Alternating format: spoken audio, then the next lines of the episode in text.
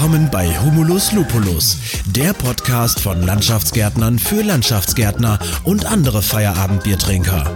Viel Spaß beim Zuhören. Prost!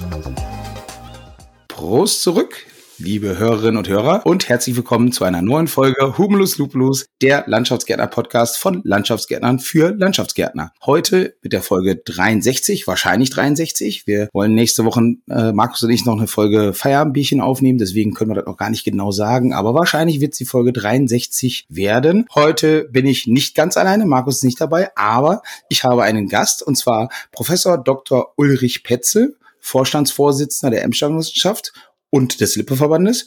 Und wir wollen uns genau eben über dich, Uli, und über deine Emscher Genossenschaft und deinen Lippeverband unterhalten und was ihr so macht zum Thema Nachhaltigkeit, was ihr überhaupt so macht.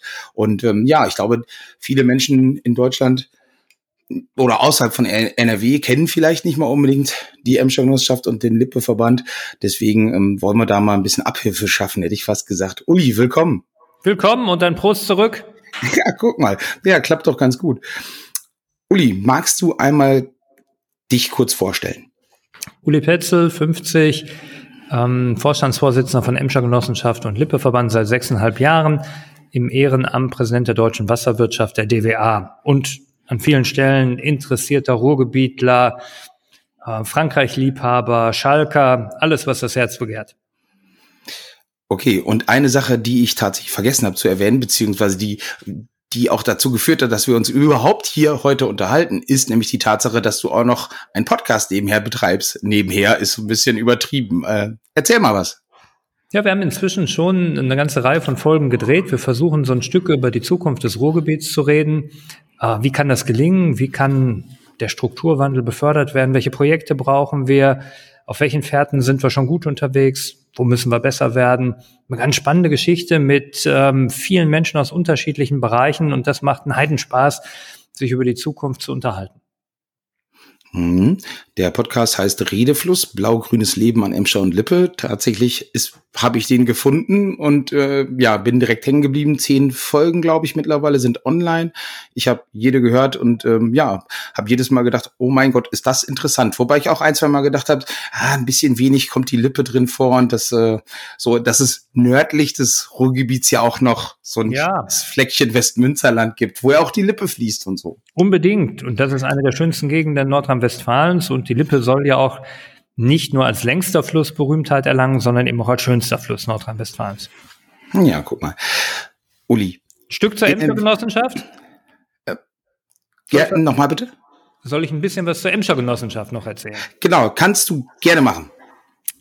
Die Emscher Genossenschaft ist 1899 gegründet worden, also schon ein ganzes Stück alt, als Körperschaft des öffentlichen Rechts. Etwas ganz Ungewöhnliches mit der aufkommenden Industrialisierung im Ruhrgebiet ähm, kamen ganz viele Menschen hierhin, die in, Stahle und Kohle arbeiten wollten. Und es gab einen Entwässerungsnotstand. Das heißt, man konnte aufgrund der Bergsenkung, die hier auf 842 Quadratkilometern im Ruhrgebiet stattgefunden haben, keine normalen Kanäle bauen. Und all das Abwasser war oberirdisch in den Bachläufen und die Kommunen und der Bergbau und die Stahlindustrie konnten keine Lösung finden. Und dann hat nach langen Diskussionen der Preußische Landtag beschlossen, es wird jetzt eine Körperschaft des öffentlichen Rechts, die Emscher Genossenschaft, mit einem eigenen Gesetz gegründet, wo Kommunen, Bergbau und Industrie gemeinsam vereint die Probleme vor Ort selber lösen müssen. Das ist das Spannende. Und dann hat die Emscher Genossenschaft die Arbeit aufgenommen. Es gab den berühmten Mittelhoff-Plan, der 1904 dann veröffentlicht wurde, womit dann das gesamte Emscher-System von rund 400 Kilometern Länge verändert wurde und die Emscher wurde dann von einem Fluss zu einer äh, offenen Schmutzwasserabführung umgebaut. Ähm, V-Profil, Betonschalen kamen in die Emscher hinein, damit das Abwasser möglichst schnell in den Rhein geleitet werden konnte und damit der Entwässerungsnotstand im Revier behoben wird. Also eine essentielle Voraussetzung dafür, dass der ökonomische Aufstieg unseres Landes überhaupt gelingen konnte. Das war ein günstiges und einfaches System, das wurde über viele Jahre gebaut. Und Ende der 80er Jahre kam man dann zu der Überzeugung mit dem Nachlassen des Bergbaus, mit der Nordwanderung, mit dem Abebben der Bergsenkung, Mensch, das muss sich ja ändern, da müssen wir jetzt mal was machen, wir müssen die Emscher renaturieren.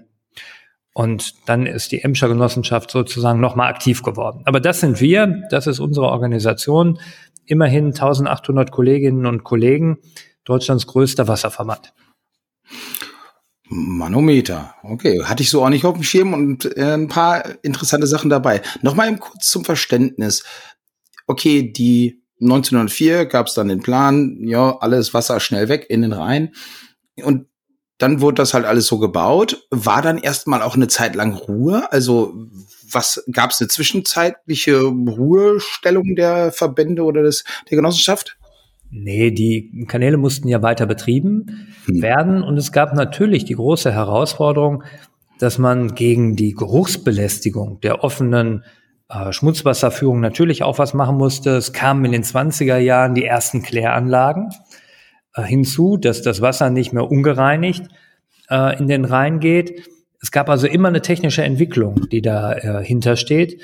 Und das hat auch die Emscher Genossenschaft dann immer wieder äh, geprägt, dass man technischen Fortschritt auch in den Betrieb von Pumpwerken, von Kläranlagen, von Köttelbecken dann ähm, umgesetzt hat.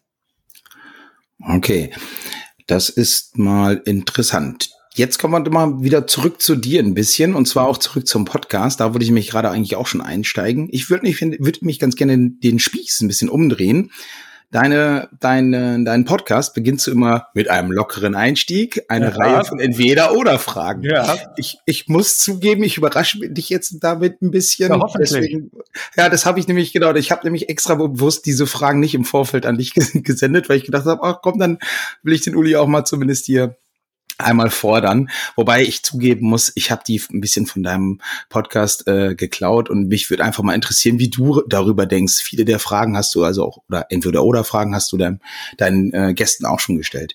Ich äh, fange mal an. Emscher oder Lippe? Beides. Stadt oder Land? Stadt. Ich bin Stadtkind.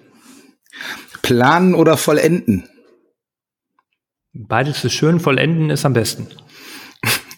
Fahrrad oder Bahn? Fahrrad, im Ruhrgebiet gibt es keine Bahn. oh, das ist ein Thema, ja. Mm, Kumpel oder Bauherr? Immer Kumpel. Architektur oder Natur? Wir brauchen mehr Natur. Podcast oder Twitter? Beides hat sein Recht. Aber persön persönlich lieber Podcast, weil man mehr diskutieren, mehr sprechen kann, tiefer in die Themen einsteigen kann und es bei weitem nicht so anonym ist. Ja, genau, das ist wohl so. Großdenken oder richtig machen? Ohne Großdenken kein richtig machen. Ja, da sind wir auch schon soweit durch. Vielen lieben Dank. Gerne. Uli, du, wie, ja, seit zwölf Jahren, nee, nicht, Entschuldigung, seit 6,5 Jahren bei der Emscher Genossenschaft, was hat dich damals bewogen, überhaupt zur Emscher Genossenschaft Lippeverband zu gehen? Ja, das ist die berühmte Gelegenheit, die man nur einmal im Leben kriegt. Ich war zwölf Jahre Bürgermeister meiner Heimatstadt, ähm, bin da dreimal mit guten Ergebnissen gewählt worden.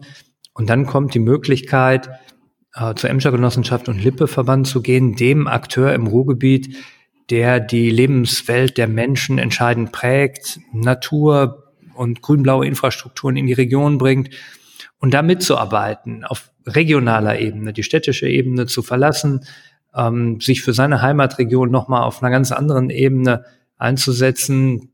So eine Chance kriegt man nur einmal und dann muss man die auch nutzen. Ja, okay. Und du hast es ja dann ja auch genutzt. Du hast ähm, ja die, die Geschicke geleitet in den letzten Jahren. Ihr hattet ja, da kommen wir mal so ein bisschen vielleicht für den Nicht-NRWler, kommen wir ein bisschen ähm, auf die Frage. Ihr habt ja Ende letzten Jahres bis Anfang diesen Jahres so einen kleinen Meilenstein hingelegt, ja. In der Tat. Der Emscher-Umbau ist ja die Renaturierung der Emscher auf der einen Seite, auf der anderen Seite aber erstmal das Schaffen einer wasserwirtschaftlichen Infrastruktur. Das heißt, wir haben 436 Kilometer Kanäle von hier bis Paris gebaut.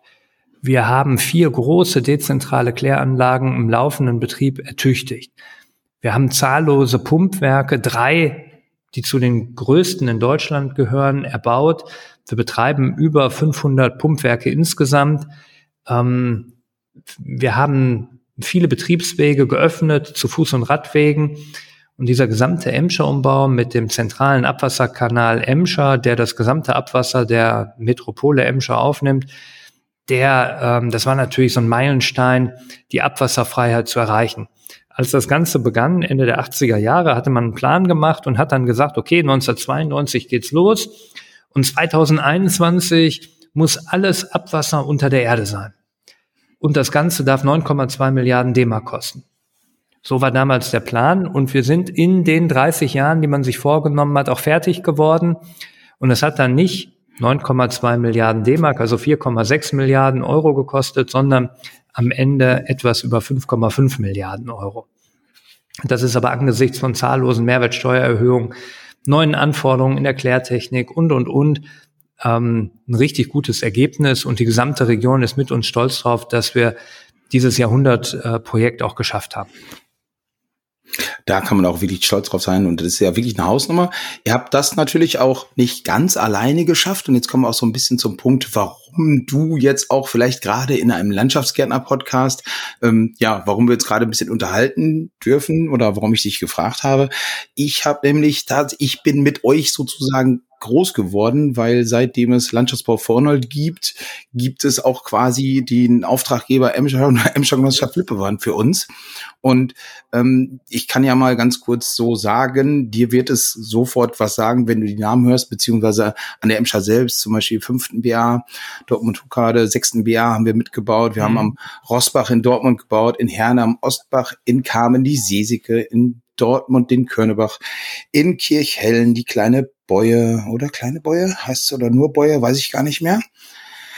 Und ähm, ja, genau, das sind ähm, eine, einige Projekte, da haben wir viel, auch Landschaftsbau Vornord, sage ich jetzt mal, viel bei Gewässerbau gelernt und haben ja mit euch zusammen, sage ich jetzt mal einfach, haben wir bei Vornold ähm, den Gewässerbau etabliert. Wir hatten früher das hatten wir nicht so viel mit zu tun, sag ich mal, aber grundsätzlich äh, fing es da alles ein bisschen mit an, warum wir jetzt auch bei uns im Slogan Erde, Wasser, Landschaft haben. Und ähm, von daher äh, war es war das für mich auch immer sehr interessant und ja, ich bin auf die auf Baustellen, die wir bei euch hatten, mit euch hatten, äh, groß geworden. Ja, kann ich mir gut vorstellen. Also ich kenne auch die Projekte, wie sie dann umgesetzt worden sind.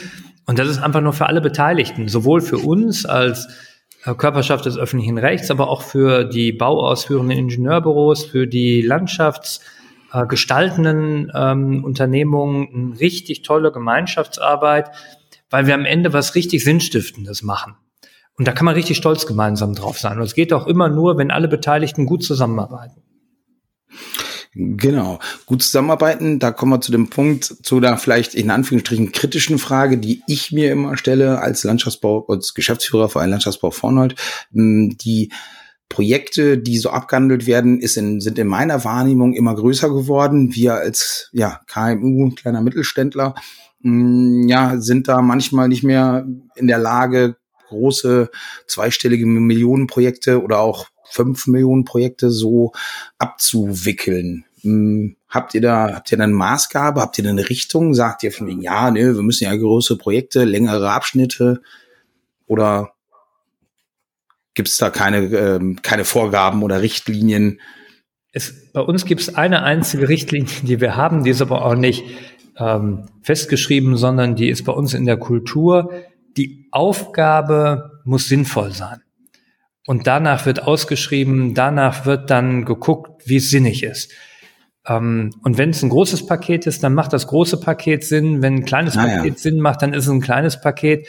Aber ich halte viel davon, genauso wie wir einen Einzugsbereich eines kompletten Flusses bewirtschaften, dass man genauso auch bei Bauprojekten immer sinnvolle Abschnitte bildet.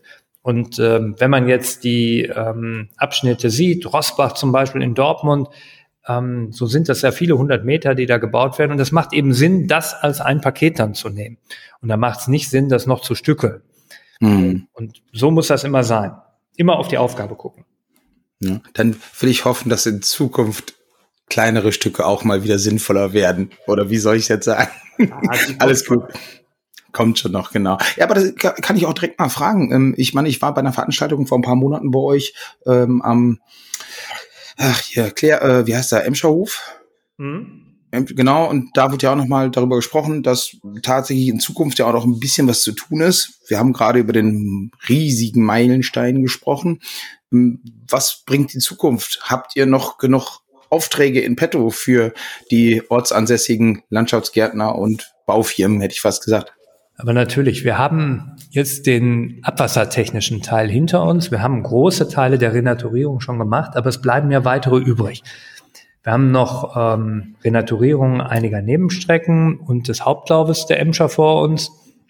Wir haben im Lippebereich noch viele Uferentfesselungen und Schwerpunktprojekte vor uns. Wir haben eine Reihe von äh, großen Retentionsbecken, äh, Auenflächen vor uns. Wir haben natürlich auch aufgrund der Hochwasserkatastrophe im letzten Jahr das Thema äh, Hochwasserrisikomanagement. Wie können wir noch höheren Hochwasserschutz gewährleisten?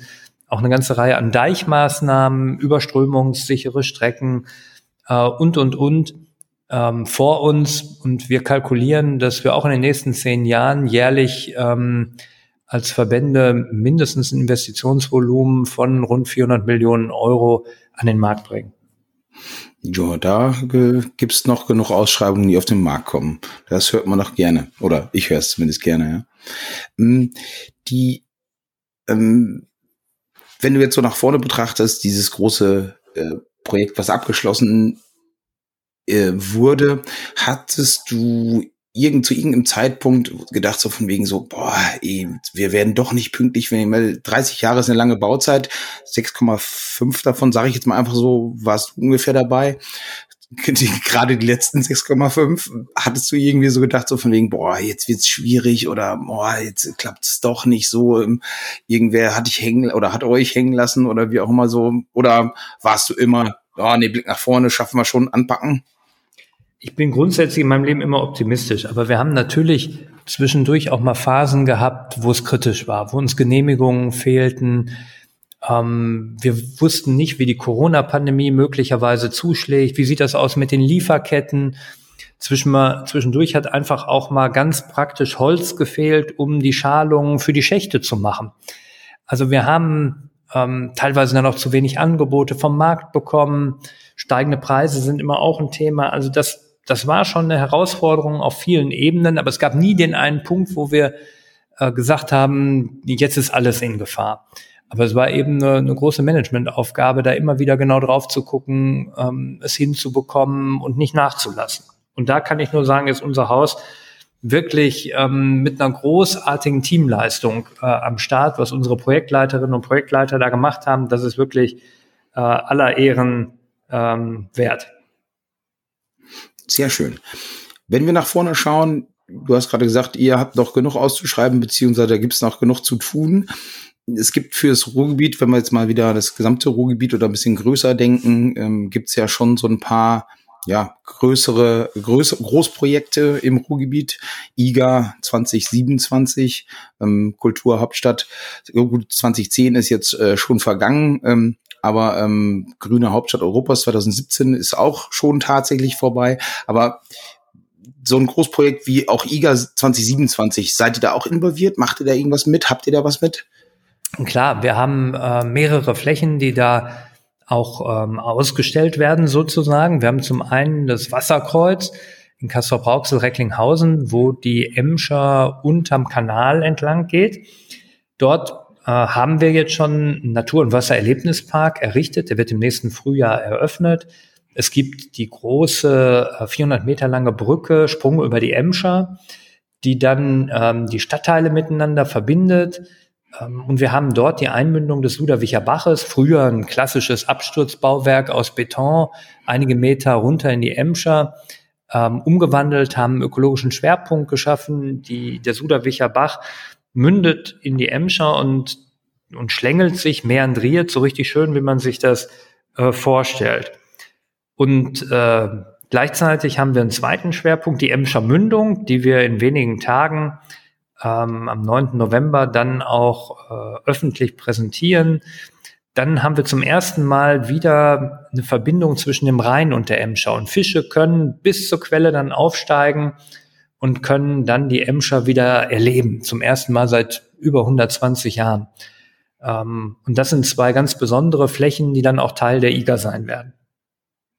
Hm.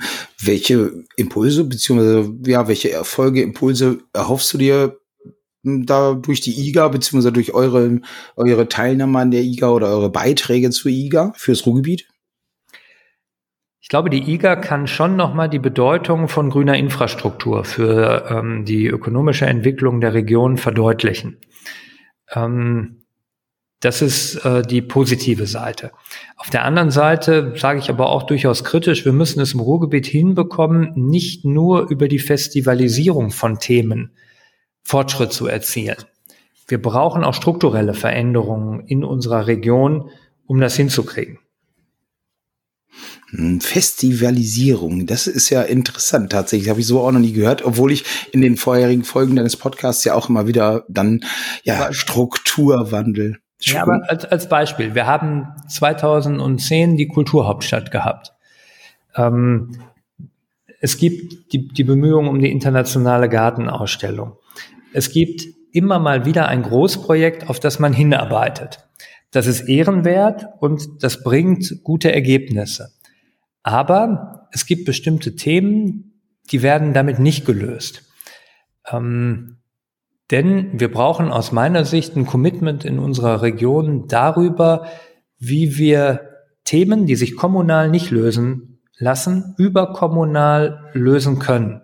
Dazu gehört zum Beispiel das Thema ÖPNV. Wir haben im Ruhrgebiet einen öffentlichen Personennahverkehr, der einer Metropole nicht würdig ist. Und deshalb wäre aus meiner Sicht es mehr als angebracht, wenn wir eine Organisation hätten, die Planung, Bau und Betrieb des ÖPNV strukturiert für die gesamte Region übernimmt.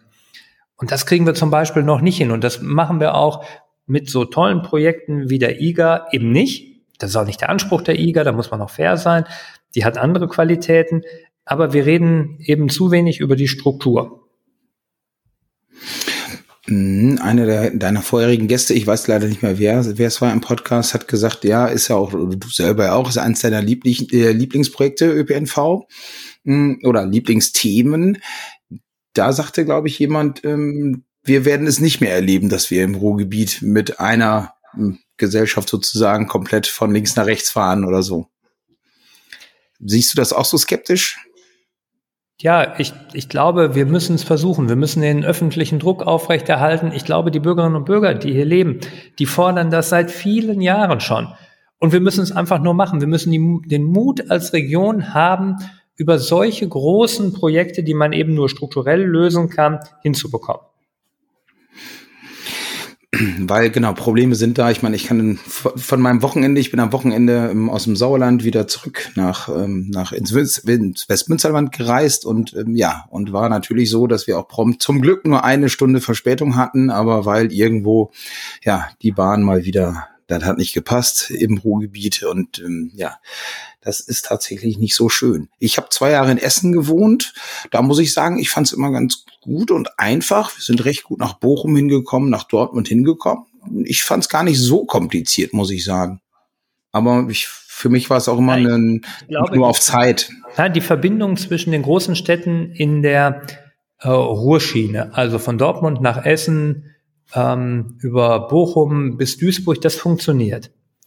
Aber die Verbindung in Nord-Süd-Richtung hin in die Region Kreis Recklinghausen, Bottrop funktioniert nicht.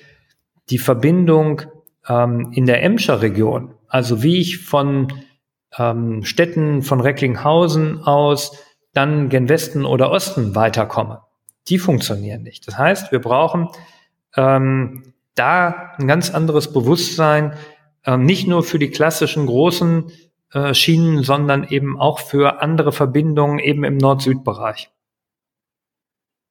Hm. Jetzt komme ich zu einer Frage, wo ich sage, okay, der ÖPNV in meiner Welt auch ziemlich technisch, nenne ich es jetzt mal. Emscher Umbau, technisches Riesen-Mammutprojekt. Du bist studierter Soziologe. Wie passt das eigentlich zusammen? Nun, im, wenn man drauf guckt, sagt man erstmal gar nicht. Aber ja, genau. Wir, wir, wir haben ja ähm, bei uns im Haus eine gute Aufgabenteilung. Wir haben eine ganz starke technische Abteilung mit einem technischen Vorstand und vielen, vielen kompetenten technischen Mitarbeitern. Und dann haben wir aber auch in meinem Vorstandsbereich die Finanzen, die Juristerei, die Öffentlichkeitsarbeit, die Zusammenarbeit mit unseren Mitgliedern, ähm, neue Themen wie Klimaanpassung, Nachhaltigkeit und, und, und, wo wir versuchen eben gemeinsam zusammenzuarbeiten und wo die politische, öffentliche Ebene sich dann mit der technischen verschränkt. Ähm, und durch meine Erfahrungen im politischen Bereich, durch die äh, durch das Wissen um die Fragestellung, wie geht es in Kommunen, wie geht es in Mitgliedsunternehmen, wo müssen wir da besonders drauf achten, kann man diese Wasserwirtschaft eben viel gewinnbringender noch einsetzen, wenn man das zusammenbringt. Und ich glaube, das ist eine Gemeinschaftsleistung, die uns als Haus auch gut ähm, gelingt. Du hast gerade schon gesagt, nachhaltig, Nachhaltigkeit, Klimawandel sind natürlich ja Themen, ganz aktuelle Themen. Aktueller können sie ja nicht sein und die werden uns ja auch noch ein bisschen länger beschäftigen. Der der ähm, Geschäftsführer des äh, Verbands Galabau NRW hatte noch im Interview, was ich kurz mit ihm geführt habe, auf der Galabau-Messe in Nürnberg angesprochen, dass der Landschaftsbau ja, dass die Schlüsselbranche ist, ähm, um den Klimawandel dann doch ähm, vielleicht mal zu stoppen oder zumindest zu verlangsamen. Hm. Wie siehst du da ja, dein, deine Unternehmen, deine Genossenschaft und Verbände da mm, in der, in der Pflicht, beziehungsweise wie, was macht ihr dafür? Wir haben bei uns definiert, dass wir natürlich erstmal eine Aufgabe qua Gesetz haben. Ähm, Hochwasser ähm, zu reinigen, äh, Entschuldigung, Klär, Abwasser zu reinigen, vor Hochwasser zu schützen, ähm, die Bewirtschaftung der Gewässer zu äh, betreiben, ähm, also eine ganze Reihe äh, von gesetzlichen Aufgaben. Gleichzeitig sind wir aber eben ein technisch-infrastruktureller Dienstleister für unsere Region und können ohne den Blick auf die Region auch nicht agieren. Wir müssen also immer auch gucken, wie können wir den berühmt-berüchtigten Strukturwandel unterstützen? Wie können wir einen Beitrag dazu leisten, dass Wasserwirtschaft mehr ist als Wasserwirtschaft, sondern eben zum Strukturwandel beiträgt? Und ich glaube, das ist eine Perspektive, da ist die Wasserwirtschaft noch insgesamt sehr zurückhaltend. Dabei sind die Themen von Klimaschutz, Klimaanpassung, von Nachhaltigkeit äh, die zentralen Themen der nächsten Jahre und Jahrzehnte, die vor uns liegen. Und da ist die Wasserwirtschaft ein ganz zentraler Akteur. Die Wasserwirtschaft kann da viel selbstbewusster auftreten und sagen, ohne uns wird das nicht gelingen. Und deswegen ähm, haben wir da nun wirklich ein richtig ähm, dicken Punkt, wie wir auch positiv wirken können.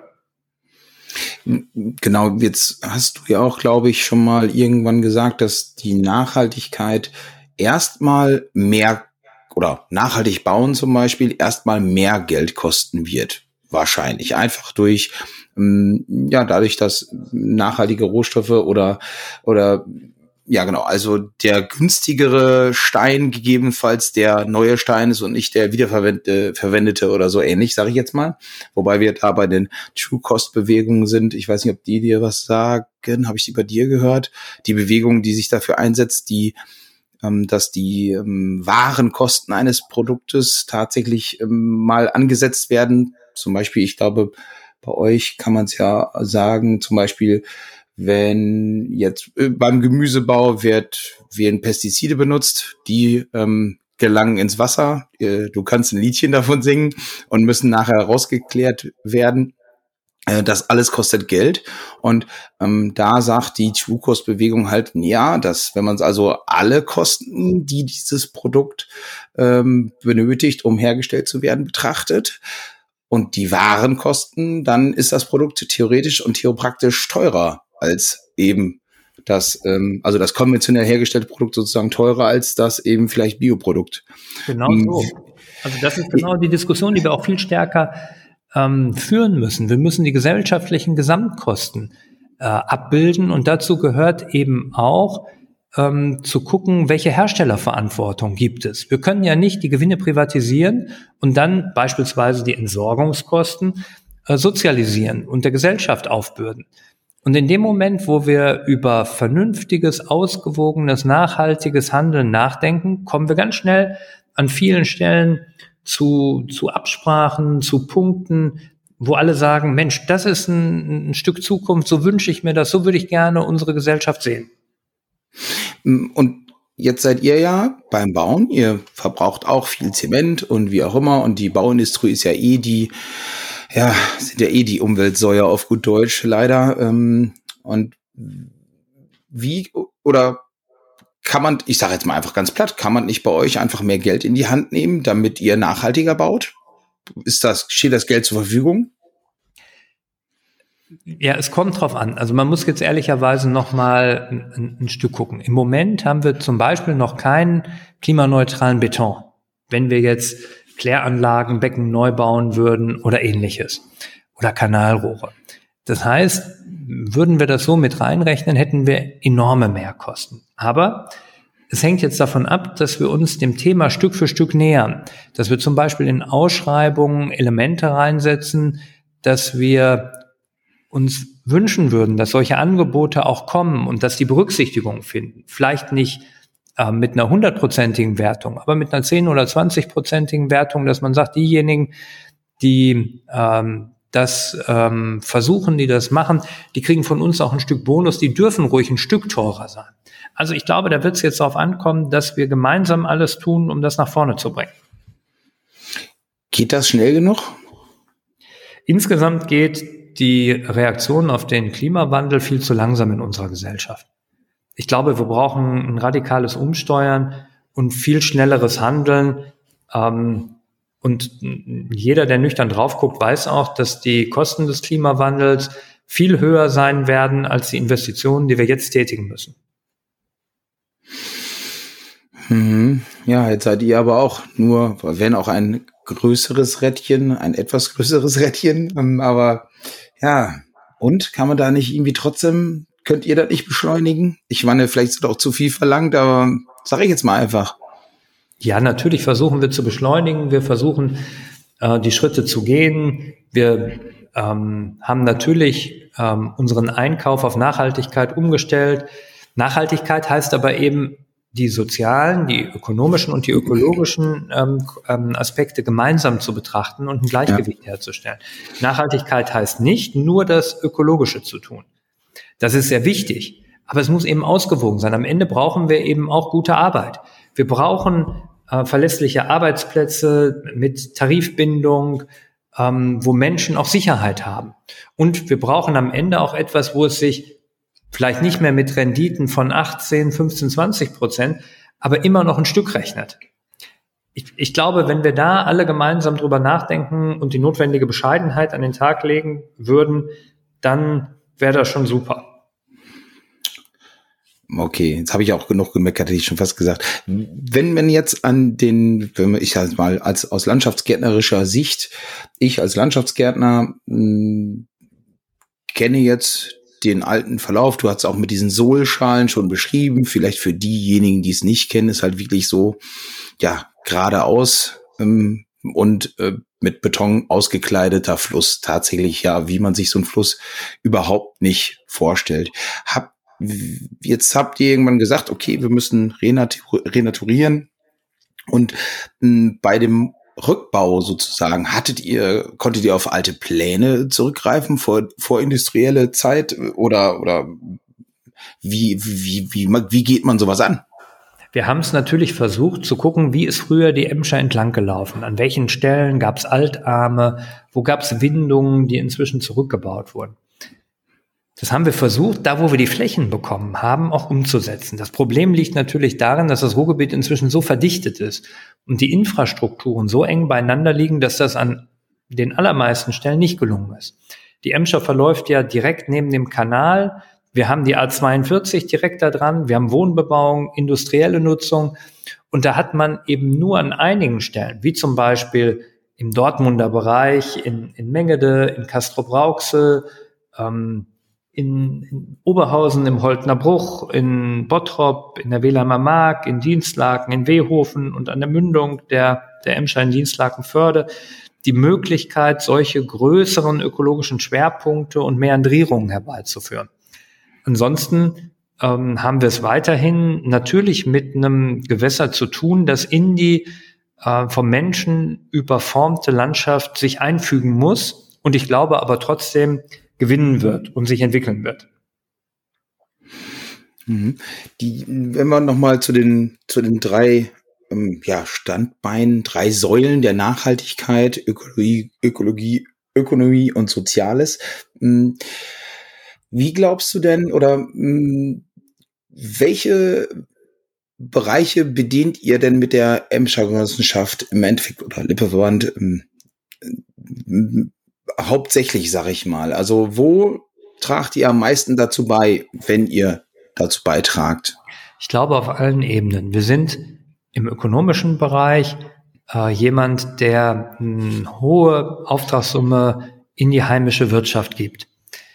Ähm, wenn ich sage, künftig immer noch 400 Millionen pro Jahr, dann bedeutet das, dass wir in den letzten Jahren 600, 700 Millionen pro Jahr äh, an Aufträgen ausgesprochen haben. Das heißt, dahinter steckt ein großer Impuls. Die, die TU Dortmund hat zum Beispiel ausgerechnet, dass die äh, ökonomischen äh, Effekte des Emscher Umbaus sich am Ende auf 44.000 Arbeitsplätze, die geschaffen wurden, und auf einen ökonomischen Gesamtimpact auf 13,2 Milliarden Euro sich belaufen. Das sind ja irre hohe Summen und man merkt den ökonomischen Effekt dahinter. Dann sind wir natürlich diejenigen, die selber gute Arbeit anbieten. Wir sind ein mitbestimmtes Unternehmen, ähm, wo der Personalrat eine positive, gute, starke Rolle spielt.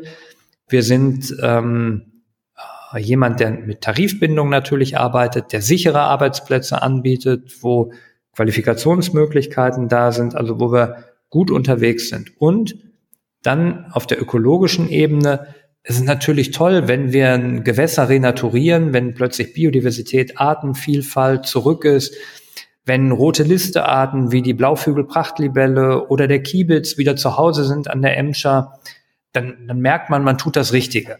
Und ich glaube, man kann auf jeder Ebene definieren, dass wir zumindest versuchen, ähm, unseren Beitrag zu leisten. Mhm.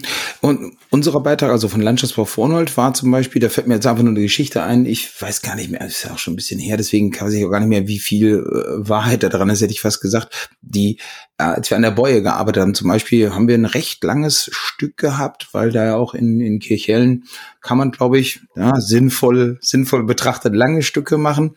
Und ich glaube 2,5 Kilometer oder knapp drei Kilometer, irgendwie sowas war das sogar. Und da haben wir vorne angefangen, weiß ich mehr, Bauzeit anderthalb, zwei Jahre oder sowas. Und als wir hinten waren, ähm, hatten wir irgendwie nur gesehen oder hatten wir nur gehört und mitbekommen, so von wegen, ja, durch Bergsenkung äh, fließt die Bäue da jetzt schon wieder ein Stück rückwärts oder so ähnlich. Ähm, ist, ähm, ich habe es nicht mehr richtig auf dem Schirm, ob es so war oder wie auch immer. Ist dir da irgendwie sowas bekannt? Ist das wirklich so krass? Nein, also die Bergsenkungen sind seit vielen, vielen Jahren äh, Geschichte und ein Rückwärtsfließen ist mir nicht bekannt.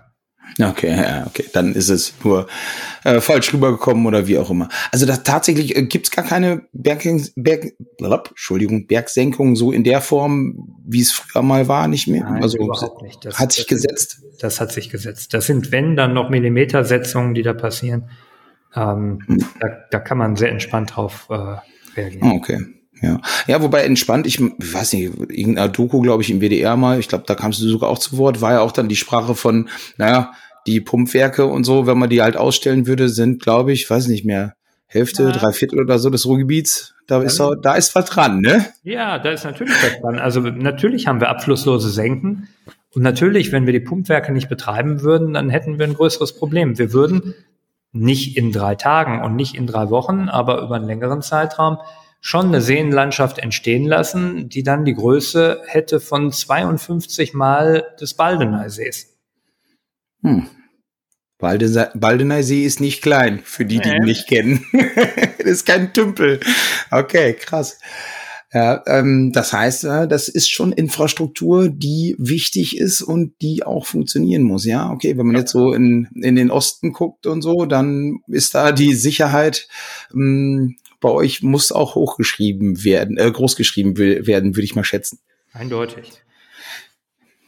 Uli, ich könnte tatsächlich noch ungefähr den ganzen Tag mit dir übers Ruhrgebiet und über eure Verbände äh, sprechen. Wir haben uns immer nur zur Aufgabe gemacht, so ja, um die 30, 45 Minuten maximal tatsächlich. Ich habe heute noch mit einem Fan telefoniert, der mir auch sagte, von mir, ja, war nicht immer so lang und so, 45 Minuten passt und von daher. Verstehen. Kann gut verstehen. Ja, wobei ich bin jemand, der tatsächlich am liebsten einen Podcast, der kann gar nicht lang genug sein, hätte ich fast gesagt. Also bei langen Autofahrten oder auch sonst, ähm, ja, höre ich mir den immer ganz gerne im Hintergrund ähm, an. Dein Podcast, ähm, bist du, bleibst du dran? Ich glaube, alle zwei Wochen gibt's eine neue Folge, ne? Genau, und bald gibt's die nächste und dann gibt's spannende Erkenntnisse über die kulturelle Landschaft im Revier. Schön. Ich freue mich drauf. Uli, vielen lieben Dank, dass du mitgemacht hast. Gerne. Hat mir wirklich Spaß gemacht und ich hoffe, jetzt haben unsere Hörer, die nicht in NRW sitzen, auch vielleicht mal ein bisschen davon mitbekommen, was so in NRW noch alles äh, ja, los ist. Ich freue mich Dankeschön. drauf. Danke. Alles Gute und Prost.